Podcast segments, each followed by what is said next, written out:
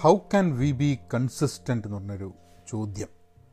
കഴിഞ്ഞ ദിവസം ഇതേപോലെ തന്നെ ഒരു വെബിനാറിന്റെ ഭാഗമായിട്ട് ഒരു കുട്ടി ചോദിച്ചാണ്.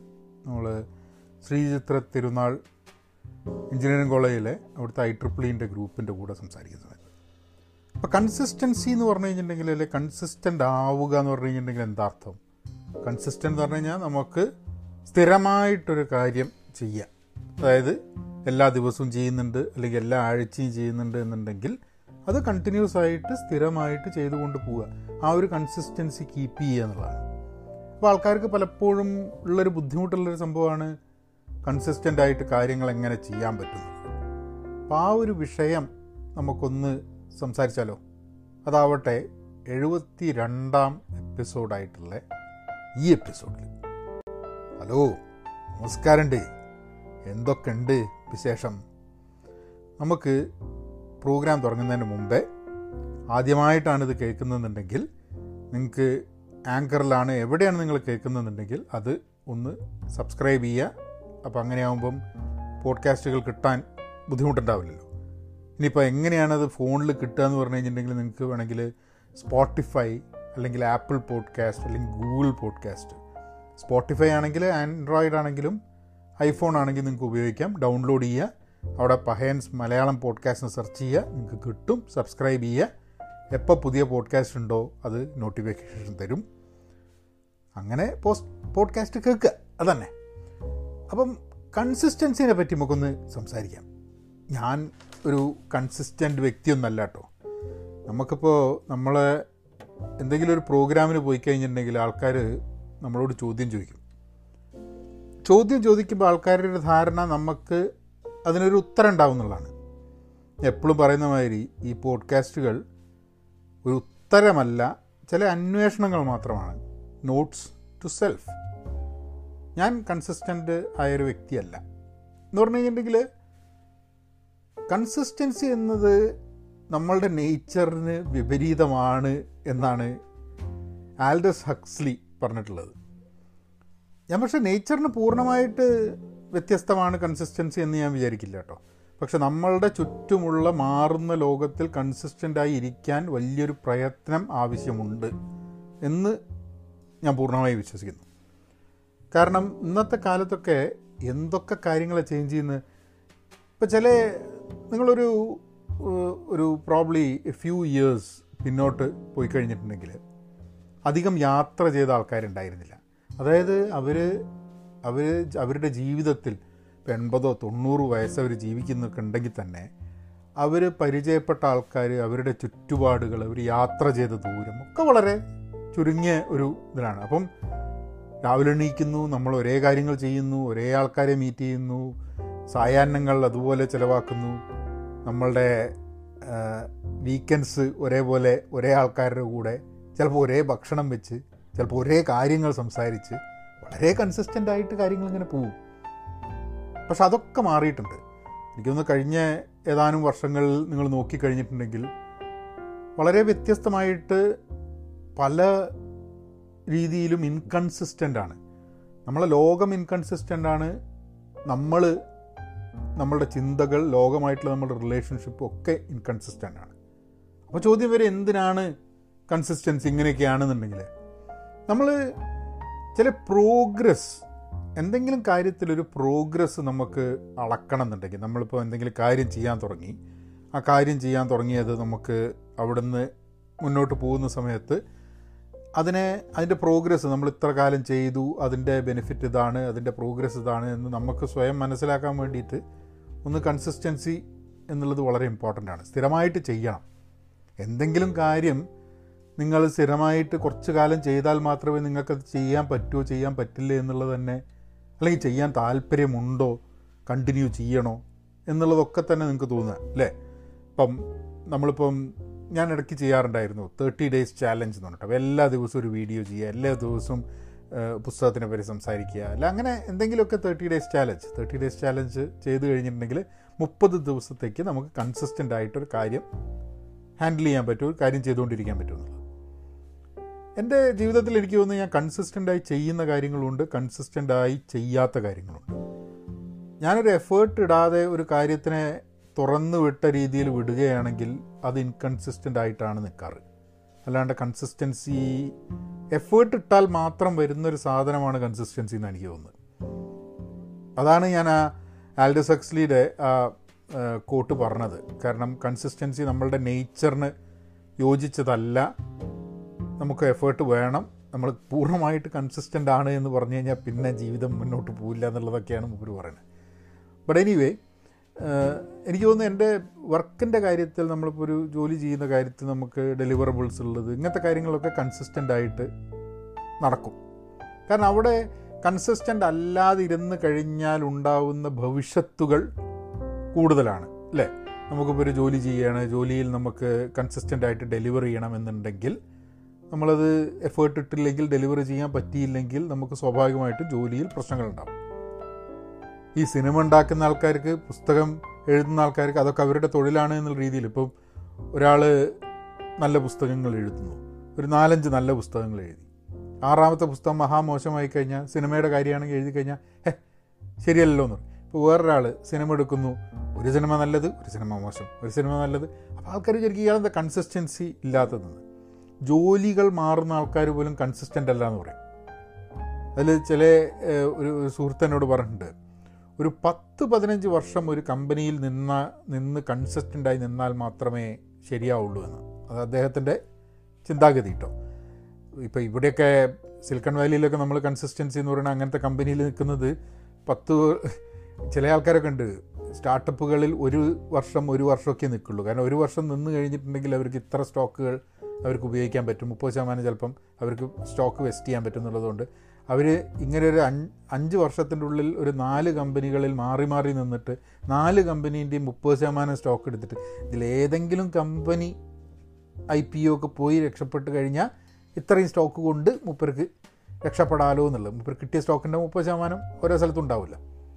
അപ്പം അങ്ങനെ അല്ലാണ്ട് മുപ്പത് ശതമാനം കമ്പനീന്റെ മുപ്പത് ശതമാനം സ്റ്റോക്ക് അല്ല കേട്ടോ. അങ്ങനെയൊന്നും കിട്ടില്ല അത് കമ്പനി തുടങ്ങി നിങ്ങൾ ആ രീതിയിൽ നടത്തണം അപ്പോൾ എനിവേ അപ്പോൾ അത് അങ്ങനെ ജോലിയുടെ കാര്യത്തിൽ ഒരു കമ്പനിയിൽ തന്നെ നിര കാലാകാലം നിൽക്കണം എന്നുള്ളതാണ് കൺസിസ്റ്റൻസി എന്നുള്ളത്. ഇന്നത്തെ മാറുന്ന ലോകത്തത് നടക്കുമെന്ന് എനിക്ക് അറിഞ്ഞൂടാ. നടക്കുന്ന ആൾക്കാരുണ്ടായിരിക്കാൻ മതി. ഇപ്പോൾ ഗവൺമെന്റ് ജോലിയിലൊക്കെ ഉള്ള ആൾക്കാർ കൺസിസ്റ്റന്റ് ആയിട്ട് ഒരേ ജോലിയിൽ തന്നെയല്ലേ നിൽക്കുന്നത്.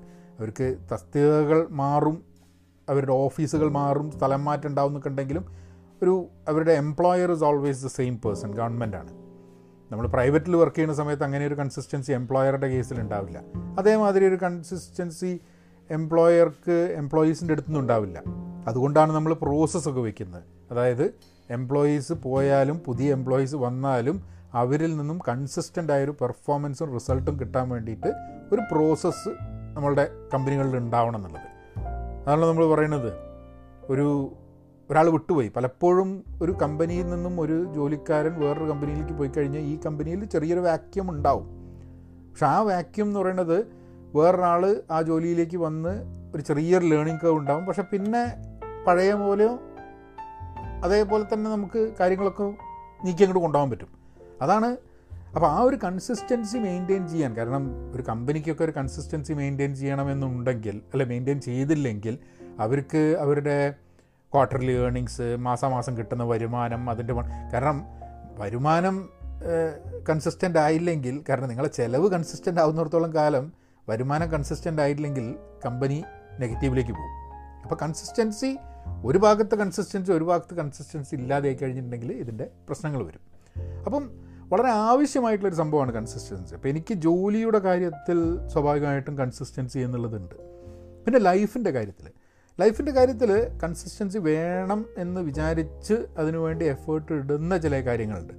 ഇപ്പം ഞാൻ കഴിഞ്ഞൊരു എനിക്ക് തോന്നുന്നൊരു ഇരുപത് ഇരുപത് ആ പത്ത് ഇരുപത് ഇരുപത്തി അഞ്ച് വർഷത്തെ ഞാൻ തിരിഞ്ഞു നോക്കുകയാണെങ്കിൽ നമ്മളൊരു എക്സസൈസിങ് എന്നുള്ളൊരു ആക്ടിവിറ്റി നോക്കുക കൺസിസ്റ്റന്റായിട്ട് എല്ലാ ദിവസവും എക്സസൈസ് ചെയ്തുകൊണ്ടിരിക്കുന്നൊരു വ്യക്തിയൊന്നുമല്ല.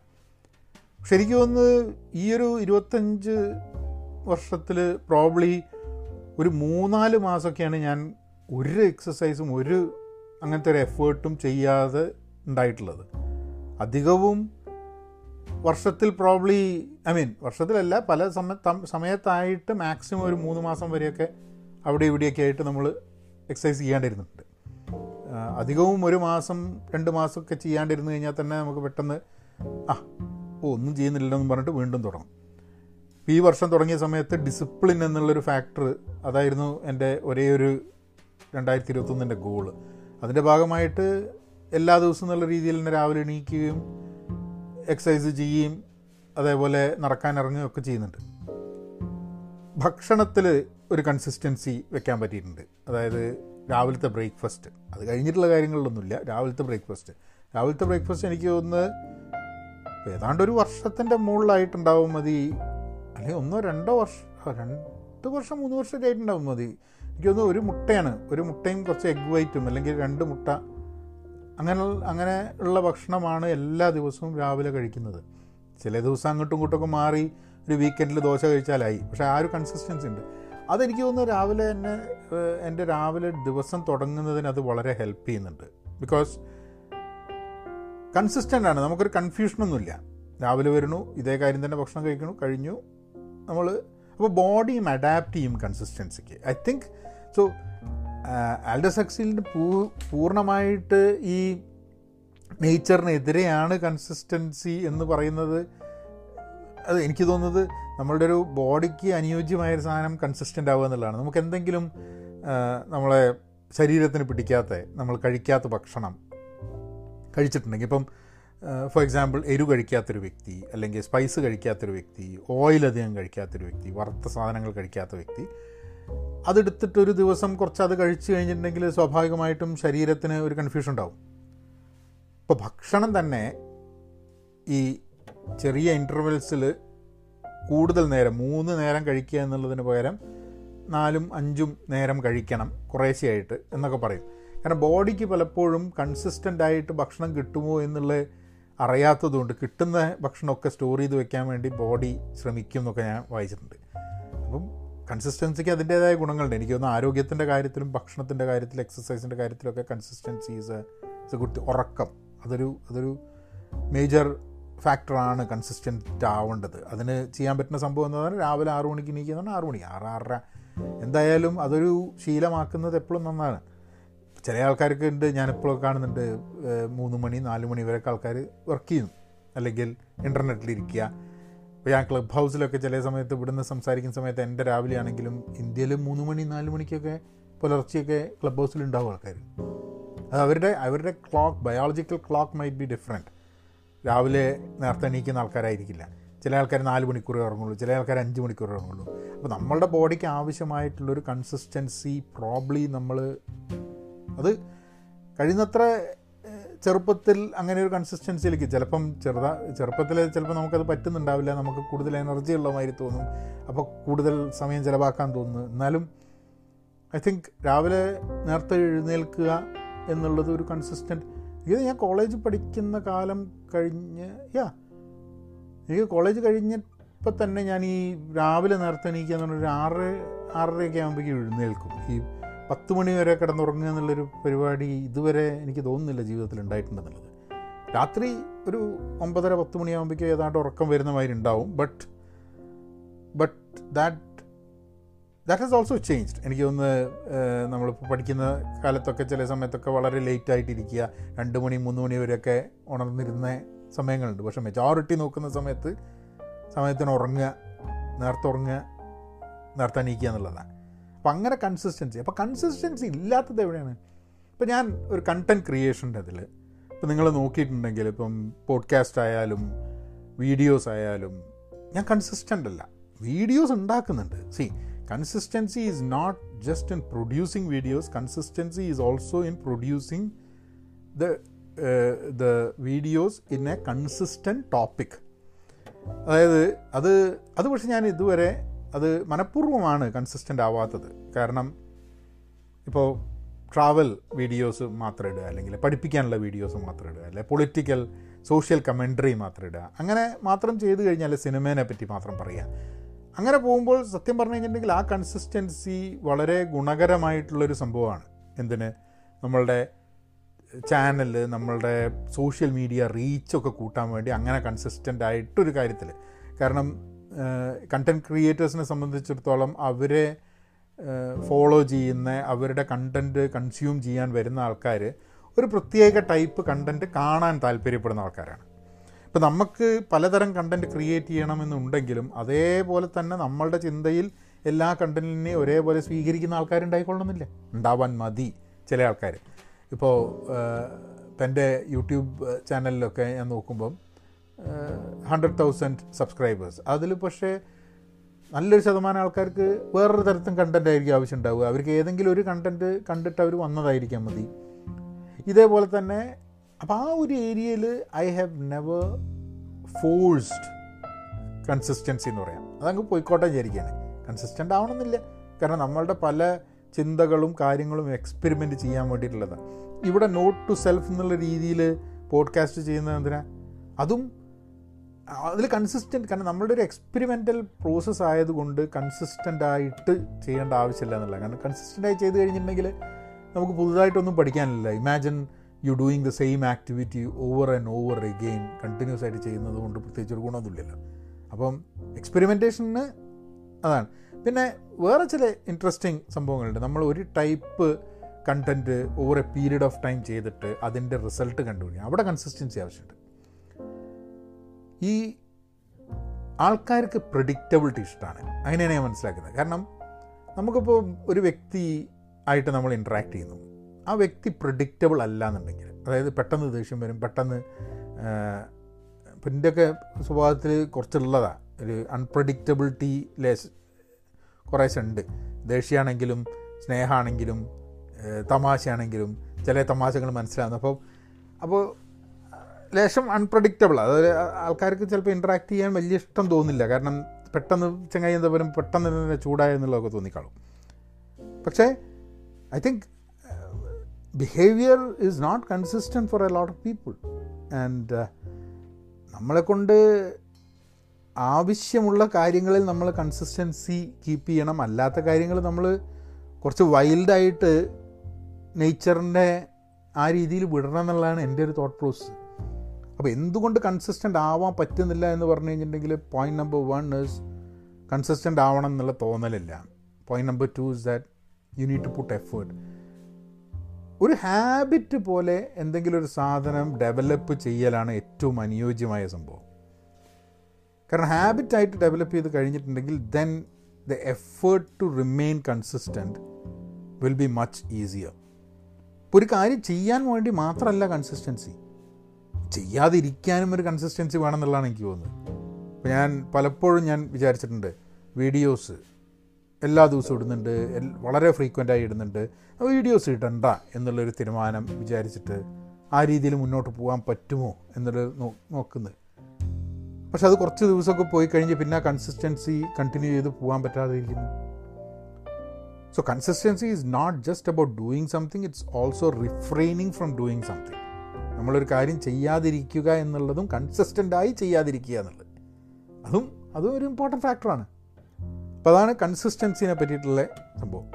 അപ്പോൾ ഞാനൊരു ഒരു പ്രോജക്റ്റിലാണ് അതായത് നമ്മുടെ ഈ പോഡ്കാസ്റ്റിന്റെ ഭാഗമായിട്ട്.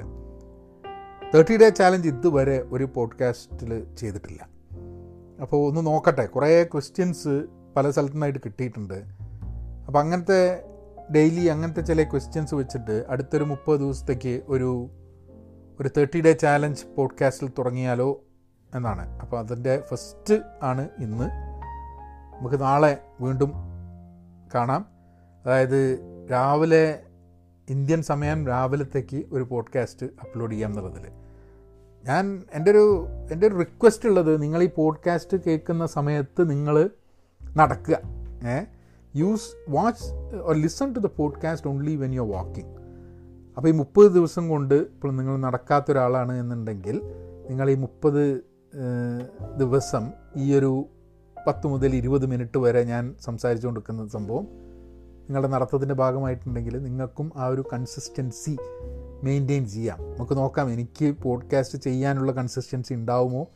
നിങ്ങൾക്ക് ആ പോഡ്കാസ്റ്റ് കേട്ട് നടക്കാൻ വേണ്ടിയിട്ടില്ല. പോഡ്കാസ്റ്റ് കേട്ടില്ലെങ്കിൽ നടക്കാൻ വേണ്ടിയിട്ടുള്ള കൺസിസ്റ്റൻസി പോഡ്കാസ്റ്റ് വരാത്ത ദിവസങ്ങൾ നടക്കണ്ട. പോഡ്കാസ്റ്റ് വന്ന ദിവസം നടക്കണം. അങ്ങനെയാണെങ്കിൽ മുപ്പത് ദിവസങ്ങൾക്ക് നടക്കാൻ വേണ്ടിയിട്ട് just to motivate you guys to walk അല്ലാണ്ട് നടക്കുന്നുണ്ടാവും. പക്ഷേ ഒരു ഒരു സ്വഭാവമായിട്ട് നടക്കുന്നത് നല്ലതാണ്. എന്തെങ്കിലും കമന്റും message അയക്കണമെന്നുണ്ടെങ്കിൽ Pahayan media at Gmail dot കോമിൽ message അയക്കുക and will catch up tomorrow അധികം സമയമെടുക്കില്ല. ഇരുപത്തിനാല് മണിക്കൂറിന്റെ ഉള്ളിൽ നമ്മൾ തിരിച്ചു വരും. Okay take care